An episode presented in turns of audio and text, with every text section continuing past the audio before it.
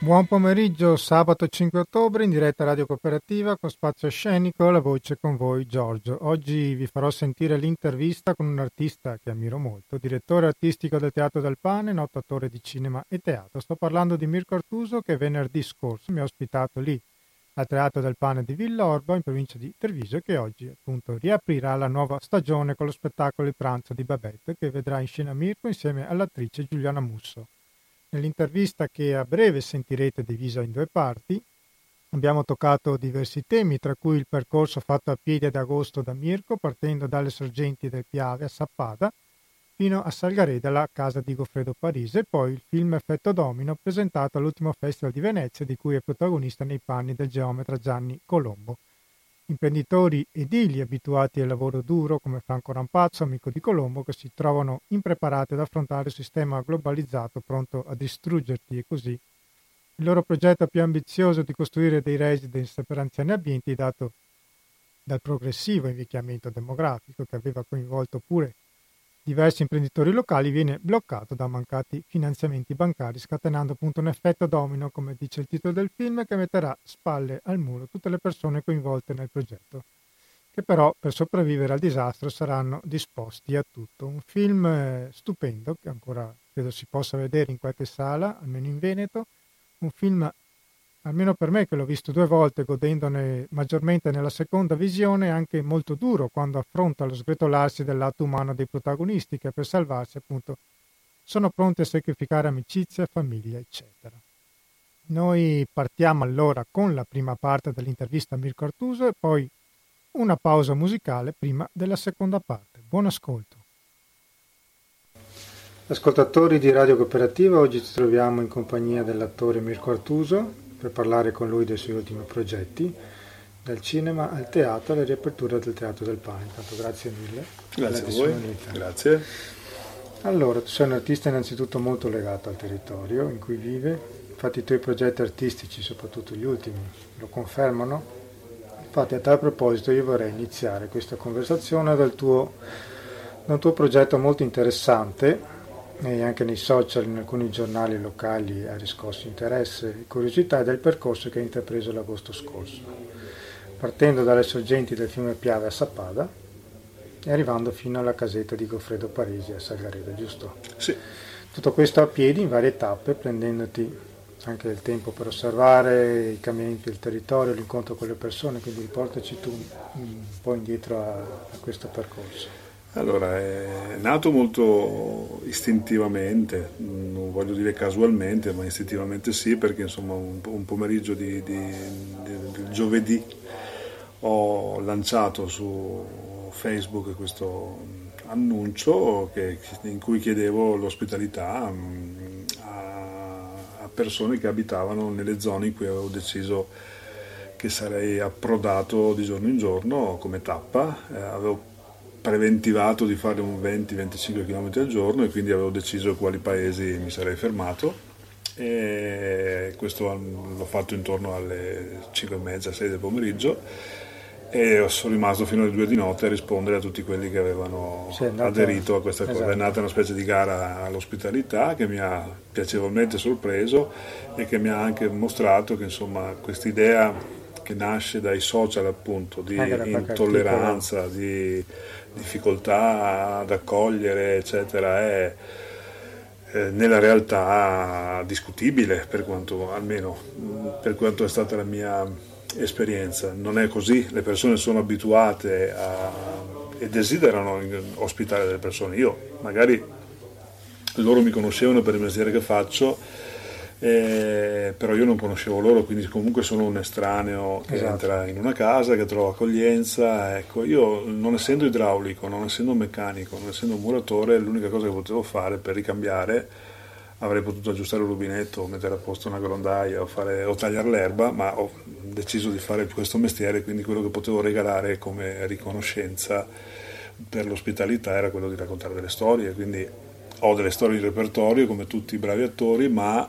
anche delle cose che avevo voglia di portarmi con me in viaggio, tipo Le città visibili di Calvino oppure Marco e Matteo di Vassalli, che è stato un libro sul quale avevo già lavorato in teatro anni fa, ma soprattutto perché mi serviva ad accompagnarmi lungo il fiume che poi molto ben descritto anche no, nel, nel, racconto di Vassalli, nel romanzo. Quindi tu alla sera, quando è che raccontavi? Alla sera, quando arrivavo dopo cena, mi, mi mettevo lì con chi eh, era stato convocato diciamo da, dai persone vicini i vicini con le sedie come si faceva una volta venivano e ascoltavano queste storie. È successo in alcuni casi che la cosa è diventata un po' più grande del, da, dell'ambito familiare, dell'intimità, però insomma eh, questo eh, ha dato come dire, eh, seguito poi a una serie di incontri piacevoli o di conoscenze che ho fatto, scoprendo poi da dentro il, il territorio e tutte le, le, le occasioni che può offrire, insomma, cose che Ovviamente viaggiando in macchina non si può fare perché si è scollegati esatto. dall'ambiente. Infatti il tuo percorso era soprattutto eh, lontano dall'area urbana.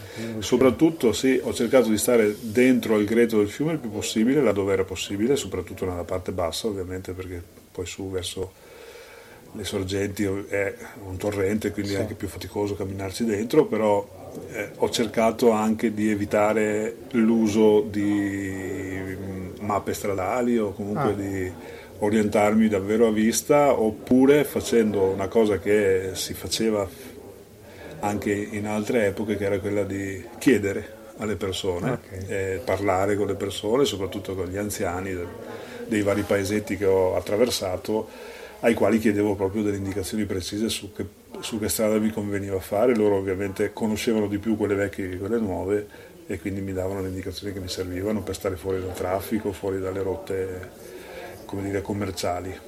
Visto che è una zona che parte conosci, quali cambiamenti hai visto soprattutto?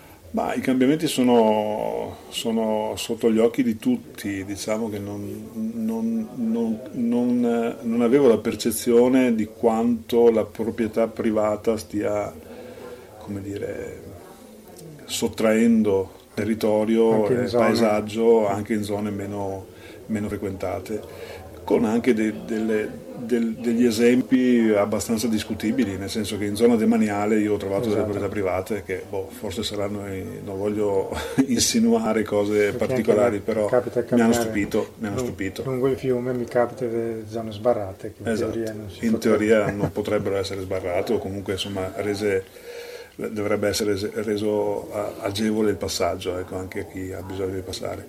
Ho trovato con mia grande sorpresa molti animali, anche perché camminavo in orari, diciamo, la mattina soprattutto, mm. quindi eh, poi faceva molto caldo in quei giorni, quindi scendevano al fiume a, ad abbeverarsi insomma, e a cercare ristoro eh, ed è stato piacevole essere accompagnato da cervi, da un gregge addirittura a, metà, a Ferragosto, un gregge che... lungo il Piave abbastanza strana come cosa, insomma, perché dovrebbero essere in alpeggio, in quel periodo invece non era così.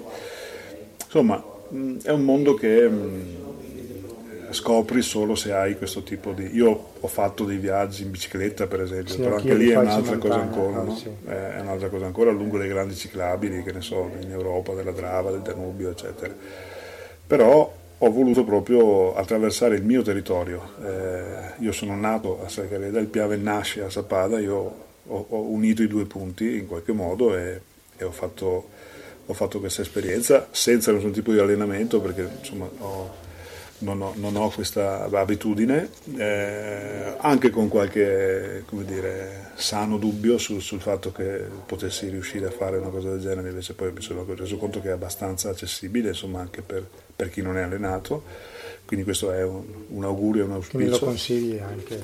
Lo consiglio a tutti perché comunque ci mette nella condizione di guardare al nostro territorio con occhi nuovi e con un ritmo soprattutto che non è quello al quale siamo abituati, insomma la macchina ci fa fare strade che sono lontane da, dai paesaggi e viceversa, a volte li attraversa in maniera molto frettolosa e non ci permette di vederli. Insomma, quindi... Infatti noi abbiamo una trasmissione che si chiama appunto Voci delle Dolomiti, si occupa appunto di, questo. Dei percorsi, infatti so, so, che tu citavi anche Alexander Langer, eh sì, eh sì. noto ambientalista.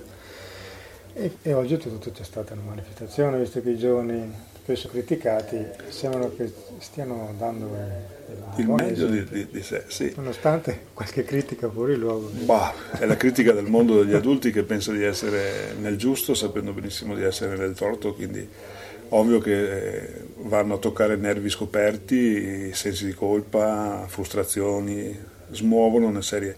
Siamo stati giovani anche noi, abbiamo anche noi fatto molte di queste battaglie.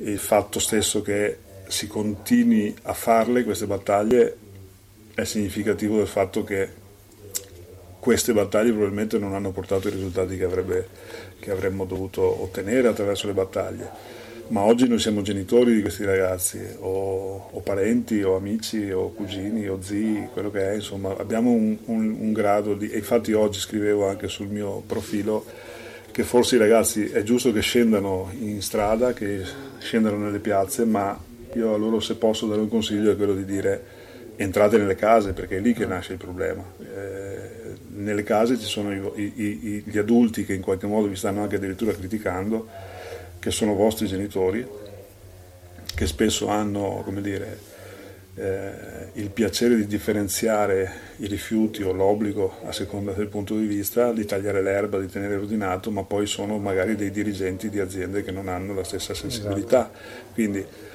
iniziate un dialogo vero e profondo con questi adulti, perché sono loro che stanno oggi producendo esatto. il danno che voi subirete. Allora ce l'avete in casa il problema, non, non è fuori eh, non è che manifestando otteniamo un, un, risultato concreto, lo otteniamo se poi a queste manifestazioni seguono delle altre azioni concrete.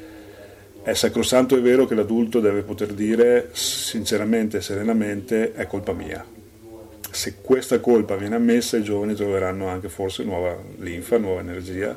Se si sentono di dover lottare contro qualcuno che avrebbe dovuto lasciare a loro un ambiente sano, deviano la loro lotta, la, perché la, la, la, combattono contro quel, la causa, ma non, sì. non, mettono energie per risolvere il problema, mettono un'altra volta energie per combattere la causa e questo secondo me è sbagliato. È sbagliato storicamente, è sbagliato, perché se, se le nostre energie fossero andate a buon fine non esatto, saremmo a questo punto. Esatto, infatti c'era Gabro che su una canzone diceva appunto noi buttavamo tutti in aria come se tenesse conto del coraggio della storia. Esatto. Infatti. La storia questo non lo fa. Rientriamo in diretta con Spazio Scenico e ora ci ascoltiamo la seconda parte dell'intervista che abbiamo fatto a Mirko Artuso dove ci parlerà della riapertura di oggi del Teatro del Pane e poi anche del suo ultimo film a cui ha lavorato che è Effetto Domino. Buon ascolto. Eh, ma una curiosità che mi è venuta in mente, un po' frutto anche dell'esperienza, questo viaggio è stato un po' frutto dell'esperienza che hai fatto con il tuo personaggio Gianni Colombo, perché in quel film comunque si parla anche di, di cambiamenti del territorio, appartenenza al territorio, fiducia nel prossimo che viene a mancare. Allora, sì, l'essere partito in maniera così veloce e così rapida era frutto anche di un bisogno di staccare, insomma, da, mm. da, da mesi di lavoro legati al film, dove ho attraversato anche ambienti, luoghi di abbandono, di contraddizioni, eh, di, di, di, grande spreco appunto di, di territorio, di suolo, eh, dove appunto la parte commerciale, economica pre- prevale su tutto. E quando si fa un film, quando si affronta un personaggio, eh, ci si entra a capofitto, insomma, non, non, ci si risparmia, non è la narrazione di qualcosa, è essere quella cosa. Esatto. E quando ti trovi a che fare con questo tipo di racconto, questo tipo di storia, come nel mio caso eh, di Gianni Colombo, che addirittura è una sorta di Giuda dentro a una comunità che è fatta di un Cristo che si chiama Franco Rampazzo che viene sacrificato per eh, il dio denaro con le sue Maddalene che sono le figlie e la moglie che lo a volte sostengono, altre volte anche lui abbandonano e, e quindi si, si, parla di un tradimento, di un tradimento reale, concreto che si può trovare nella vita di tutti i giorni, insomma, quindi nelle relazioni umane questo è molto presente. Io avevo bisogno di staccarmi da tutto questo e trovare una dimensione che fosse più personale, più intima, dove gli incontri fossero casuali e dove fossero quindi necessariamente veri, nel senso che quando le cose capitano senza che tu le abbia immaginate non possono che essere vere. E questo bisogno di verità ovviamente forse è stato spinto anche da, dal lavoro che avevo fatto per il film. Infatti io di recente ne ho parlato con Alessandro Rossetto del film e per me è stato... Mm, pugno sullo stomaco vederlo, perché comunque eh, vedere anche mh, appunto Rampazzo, che tra l'altro ha avuto un'idea geniale economicamente, ex male eticamente no, che si trova a un certo punto anche abbandonato dalla stessa, stessa famiglia. Certo. A te cosa, cosa, ha lasciato di più questo, questa esperienza? Eh sì, questa cosa del, del tradimento ovviamente è stato il tema sul quale abbiamo ragionato. Infatti io ti avevo scritto su Facebook, la prima cosa che mi è venuta in mente è la canzone Mi fa male il mondo di casa. Esatto, sì, che è quella cosa no, del, del, dover fare i conti con... Mi sembra proprio di essere te stesso, con devi trovarti solo da, da solo. Esatto. E, avendo tutti e due um, trascorsi anche lavorativi, ma non solo personali, di affetti, di eh, questioni proprio sentimentali e familiari, eh, molto simili, eh, Colombo in maniera ancora più accentuata se vuoi, ci siamo trovati a dover affrontare questo tema che era quello del ehm, che in qualche modo ho scoperto anche frequentando le persone degli addetti ai lavori con i quali mi sono confrontato per preparare il film. E cioè che per esempio in un'attività lavorativa come quella del mondo edilizio, oggi sei socio e amico della persona che hai di fronte, domani sei il suo più acerrimo nemico. Ma non cambia nulla, nel senso che è, un, è, un, è un'altalena, una giostra continua e costante dove tu non distingui più tra l'essere amico e l'essere nemico.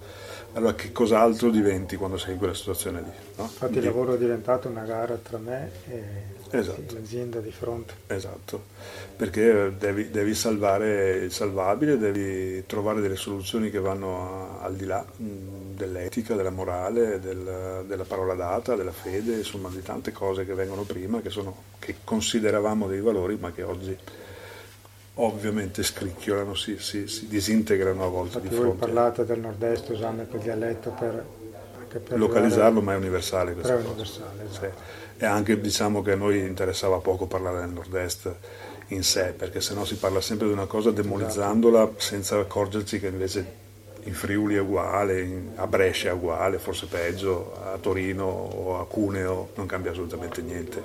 L'essere uomini di provincia accomuna tutti perché l'essere uomo di provincia si fonda su dei principi morali e etici che oggi secondo me cominciano ad avere dei seri problemi. Infatti sono personaggi anche cinici, però sì. alla fine eh, anche, fanno anche tenerezza. Sì, perché sono miseri, non esatto. hanno molto da mettere in gioco, umanamente parlando. Forse la moglie è l'unica che resta in piedi tra tutto. Perché mette in gioco dei sentimenti veri, forti, che sono quelli femminili che cerca sempre però di legare assieme anche qualcosa che non è sano, che non è giusto, e pur di legarlo dentro, cerca di tenere dentro e a volte tiene dentro tutto, anche quello che non meriterebbe di essere mantenuto dentro il cerchio, che è quello appunto degli affetti, delle relazioni umane, eccetera.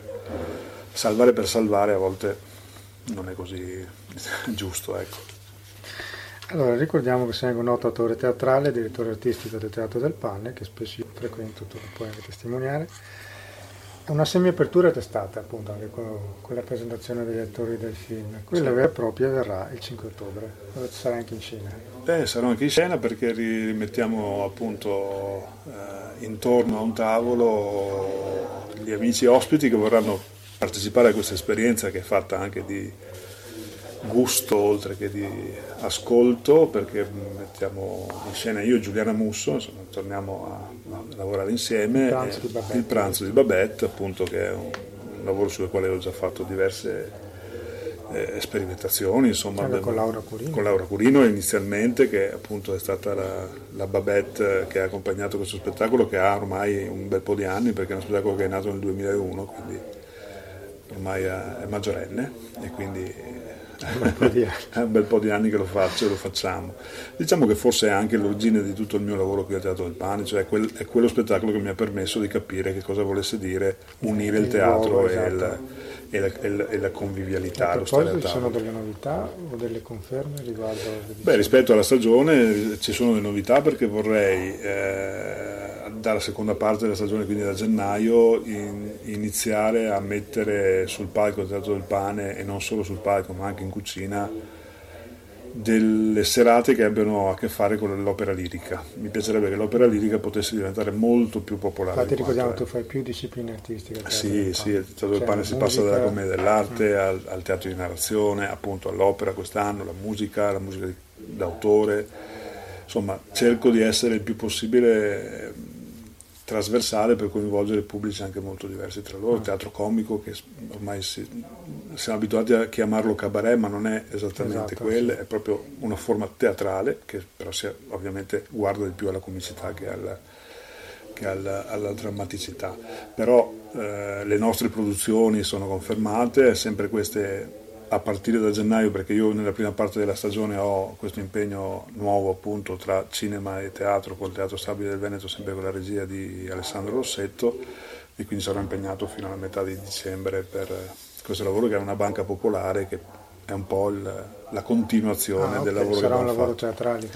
Eh, tu, due cose insieme, una cosa cinematografica che si innesta in una cosa teatrale e viceversa. Il cast sarà... Il cast è composto più più o meno dallo stesso cast di, di Effetto Domino, con però diciamo, i protagonisti siamo io, Diego Ribon, sì, eh, che è Rampazzo nel che Rampazzo nel film eh, poi ci sarà Valerio Mazzuccato, eh, poi c'è Sandra Tofolato, che è anche compagna di Diego, e altri attori, insomma, che però eh, racconteremo quello che è una visione, una delle possibili visioni di quello che è stato il crack, il crollo della, della popolare licenza. sarà fine anno? No, a metà, a metà dicembre debuttiamo mm. al Goldoni di, di Venezia okay. per poi a gennaio riprenderlo al Verdi di Padova. Quindi ti dividerai tra lavoratoriale e lavoro come direttore artistico? Eh sì. E il sito del Teatro del Pane sarà attivo mese per mese con gli spettacoli? Sì, noi cerchiamo di dare il nostro programma il più possibile mm, settimanalmente e anche a volte mensilmente, però il consiglio che do a tutti è quello di seguirci il più possibile perché io sono virgolette un, un direttore artistico atipico, cerco di cogliere i momenti, di costruire relazioni con gli artisti, non è una programmazione fine a se stessa, insomma, è molto utile, malleabile, molto sul pezzo a cercare di interpretare il momento, perché se succede qualcosa di strano anche nella vita di tutti noi quotidiana, insomma, io voglio essere presente teatralmente parlando e quindi diciamo che svegliamo il nostro programma mensilmente, soprattutto a chi partecipa, chi viene, trova qui dentro tutte le informazioni di quello che succede mese per mese, oppure sul nostro sito, la pagina Facebook e la stampa ovviamente che ci segue anche in maniera molto assidua e presente. Poi visto che torneranno altri lavori, la magia del teatro con Massimo Cirri, sì. breve, 26 a Padova. La magia della radio. Della radio, scusa. Sì, quella la facciamo a, che è nata al Teatro Barco. Suo libro. È nato dal suo libro, sì, questo, questi racconti sono sette tesi sì. sulla magia della radio, sono dei racconti, alcuni anche molto divertenti, che io interpreto e lui ci racconta un po' la sua esperienza di, di, speaker, di speaker, radiofonico, che è lunga. Che continua, per fortuna almeno per lui esatto. continua, perché ho visto che anche a Radio 2 qualche qualcosa taglio, è cambiato. Qualcosa esatto. è cambiato purtroppo. Eh sì, vabbè insomma. Qualche pezzo da 90 se n'è andato. Sì. Eh, ok, io ti, ti ringrazio. Beh, grazie a voi. Il Teatro e, del Pane, evviva, vita. Evviva, evviva, evviva. E, è la settima stagione questa. Settima stagione. settima stagione. Quindi è una stagione importante e speriamo Infatti che... siamo andati insieme perché anch'io sono al settimo anno ecco. come spazio scenico. Quindi bene, ci porterà fortuna. Speriamo, grazie mille. Grazie a voi, ciao a tutti. E rientriamo in diretta con Spazio Scenico qui a Radio Cooperativa dopo aver ascoltato Mirko Artuso ed Erika Mu io vi ricordo che la nostra emittente Radio Cooperativa è un'emittente libera e vive soprattutto grazie ai conduttori, al lavoro volontario di tutti i conduttori, tutti i tecnici che lavorano qui in radio. Per poter aiutare Radio Cooperativa, e vi ringraziamo per il vostro aiuto, potete farlo attraverso un conto corrente, il numero 120 82 301, intestato a Cooperativa Informazione e Cultura via Antonio da Tempo 2 35 131 Padova, oppure potete andare nel sito www.radiocooperativa.org dove trovate anche il 5 per 1000 per aiutare la radio. Al seguente numero 9227 86 10289 comunque tutte le informazioni nel sito di Radio Cooperativa. Prima di proseguire con Spazio Scenico facciamo una brevissima pausa musicale e rientriamo fra pochissimo. E rientriamo in diretta con Spazio Scenico e ora parliamo di un altro bellissimo spettacolo che a breve tornerà qui in Veneto. Il 15-16 ottobre al Teatro Ca' Foscari ritornerà lo spettacolo Il canto della caduta di Marta Cuscunà.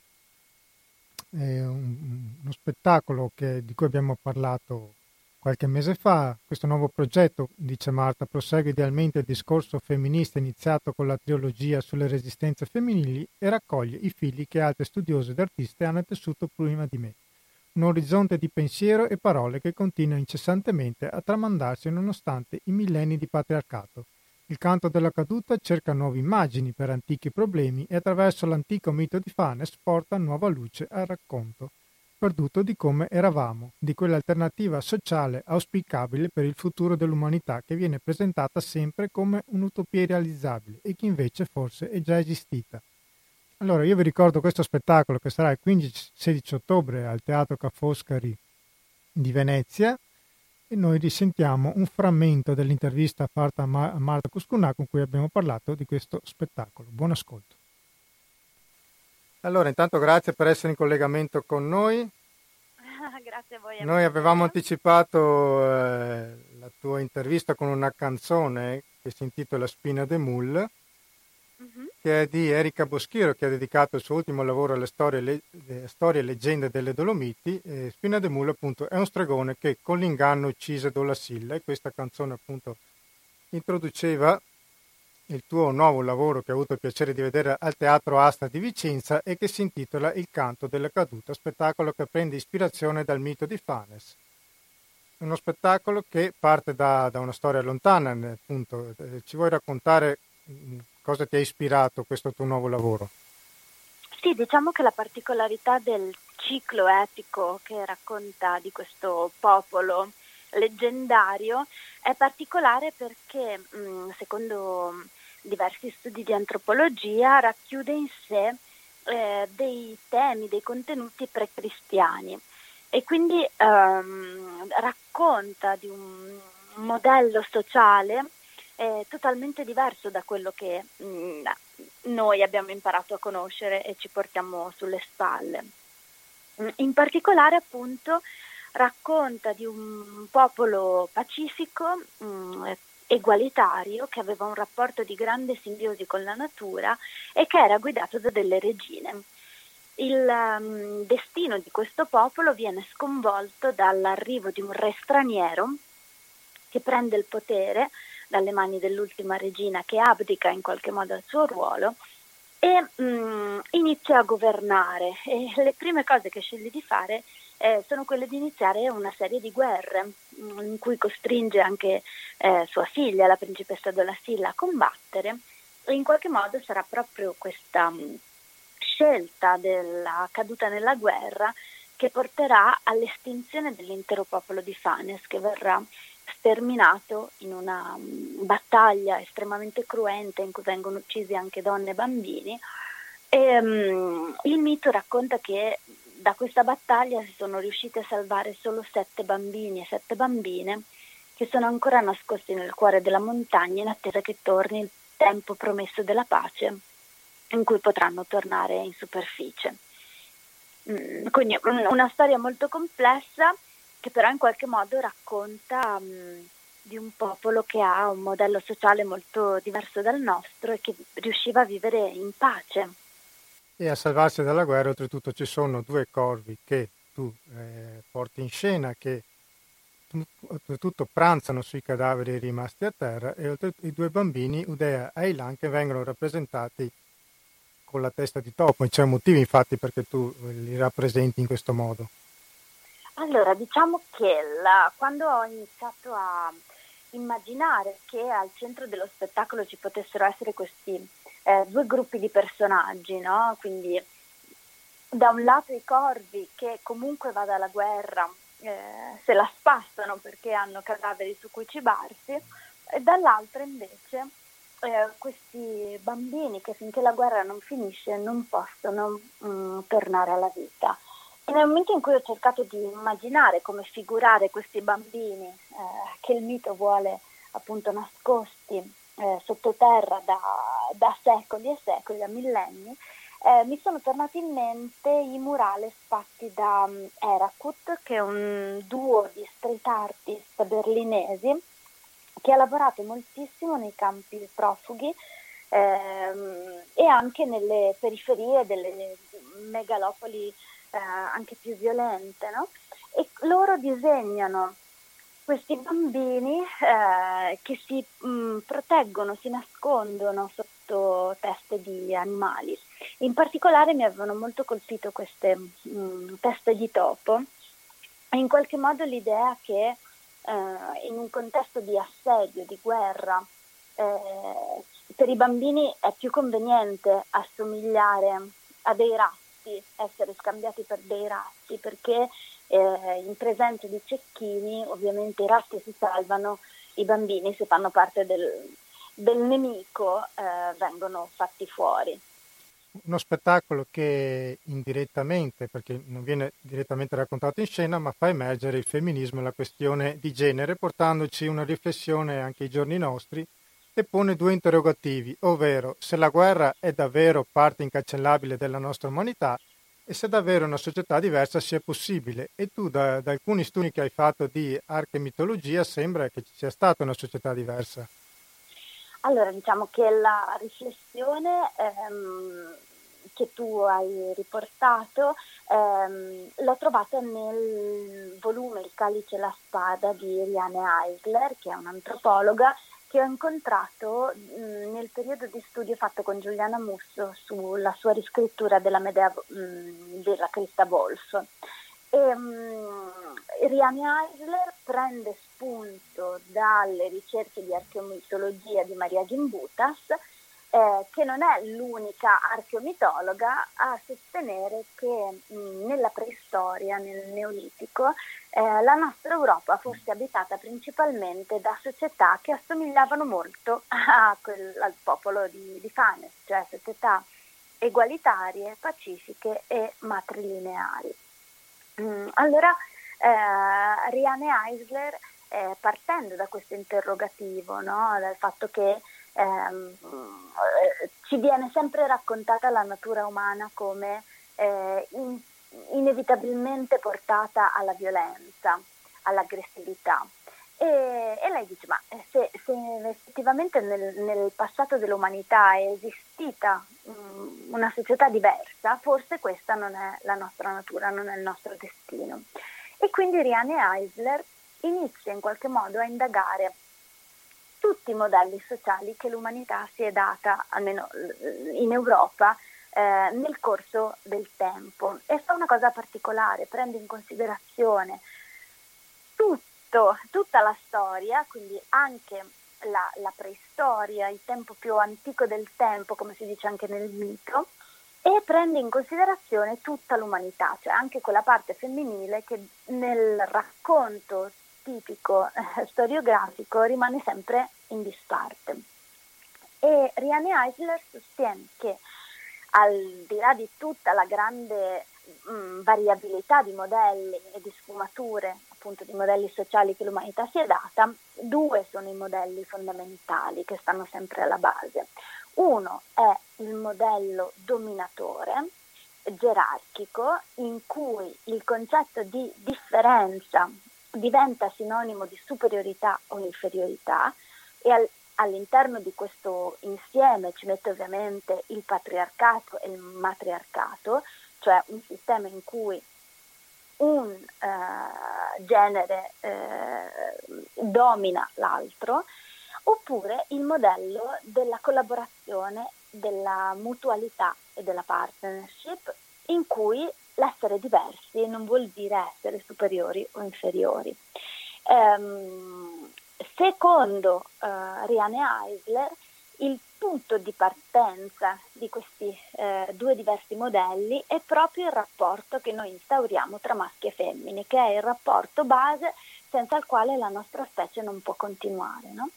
E quindi il, il, pensiero, secondo me, molto urgente, molto necessario di questa teoria è che eh, se noi affrontiamo eh, in modo radicale il rapporto tra maschi e femmine, la parità di genere, riusciremo a cambiare in qualche modo ehm, il modello sociale della nostra società anche nei rapporti con gli altri popoli, che quindi non sarà più gerarchico dominatore, per esempio eh, nell'ottica del colonialismo, no? popoli più ricchi, più forti che vanno a dominare i popoli più deboli, ma riuscirà ad avere un rapporto egualitario anche con gli altri popoli, quindi di conseguenza più pacifico e quindi senza bisogno di eh, ricorrere alla guerra per eh, il controllo delle risorse, eh, eccetera. E lo stesso tipo di rapporto, questo, la nostra società potrebbe eh, riuscire ad attuarlo nei confronti della natura e quindi eh, smantellare questo rapporto di dominazione che noi abbiamo avuto fino adesso e di appropriazione aggressiva delle risorse naturali. Finalmente i giovani stanno dando una risposta a questo. Esatto, e, e quindi in qualche modo la, il tema interessante che sta nel pensiero di Riane Eisler è che la parità di genere è un discorso assolutamente necessario perché ci può permettere di cambiare eh, gli altri rapporti fondamentali per la sopravvivenza dell'umanità, quindi quello con gli altri eh, in una scelta pacifica e quello con la natura in, in, qualche modo in un tentativo di recupero di quel rapporto di simbiosi e di rispetto eh, che quelle società mh, di cui parla in modo eh, fantastico il mito di Fanes appunto avevano già attuato nel passato. Ma andando eh, nella messa in scena di questo lavoro, perché il tuo teatro visuale non ha soltanto un grosso lavoro fisico di voce di velocità, ma c'è anche un lavoro notevole di progettazione industriale, soprattutto in questo lavoro, ma anche nel precedente Story Boys e con te c'è una straordinaria collaboratrice che è Paola Villani. In Story Boys usavi nascosta dietro una parete dei manubri di bicicletta che muovevano appunto le teste mozze, qui usi un altro tipo di tecnologia. Sì, diciamo che insieme a Paola abbiamo in qualche modo sviluppato eh, il progetto che avevamo messo in pratica per Sorry Boys. E quindi invece di avere eh, soltanto leve eh, di freni di bicicletta in cui ogni leva eh, produceva un movimento specifico nella testa animatronica, questa volta abbiamo, eh, Paola ha ideato un sistema eh, di joystick attraverso i quali io riesco a controllare sette tipi di movimenti diversi con una mano sola. Questo ovviamente permette di dare ai corvi ehm, una quantità di movimenti eh, molto ricca e eh, la possibilità mh, di gestire dialoghi con la stessa rapidità con cui ho sempre fatto. Quindi ecco, la, la parte di manovrazione e manipolazione ehm, è stata per noi un grossissimo lavoro che però devo dire ci ha dato molte soddisfazioni. Quindi possiamo dire che eh, la tecnologia può essere importante, si sposa bene anche con il teatro, che comunque rimane un'arte antica. Infatti sia in Sorry Boys utilizzi pure, pure, il video, che soprattutto anche in questa occasione l'ho trovato efficace. Guarda, io credo che mh, mm, forse in Italia in qualche modo tendiamo a collegare il mondo e l'immaginario del teatro di figura soltanto con il mondo della tradizione, esatto. no? quindi burattini, marionette, eccetera. In realtà come tutti i diversi tipi di linguaggi che stanno dentro al mondo del teatro piuttosto che al mondo dell'arte in generale, eh, si possono evolvere, anzi più si evolvono e più riescono secondo me a parlarci in modo profondo e soprattutto a parlare anche alle nuove generazioni. Quindi eh, la grande sintonia che c'è tra me e Paola è proprio quella di non aver paura di andare a eh, modificare un po' questo immaginario e quindi eh, per esempio andare a chiedere collaborazioni con eh, aziende che si occupano di componentistica industriale eh, utilizzare elementi impropri, come dicevi prima tu, no? i freni di bicicletta, ehm, non sono oggetti nati per essere usati in teatro, eppure eh, con, all'interno del progetto giusto funzionano, non solo a livello meccanico, ma a volte anche eh, con, in un livello di senso. Per esempio i joystick eh, sono comunque nati nel mondo dell'aeronautica militare e quindi anche a livello estetico eh, ci è sembrato che tutti i segni tornassero eh, in modo coerente nello spettacolo. E lo dico per gli ascoltatori che non avessero visto lo spettacolo, di andare appunto nel tuo sito, nel sito di Marta Cusconà, troverete un video che, dove mostri appunto l'ingegno e la tecnologia che questo spettacolo porta in scena. Marta, io ti ringrazio per essere stata in diretta con noi. Ti Grazie auguro... per l'invito. Grazie, alla prossima. Ciao, ciao.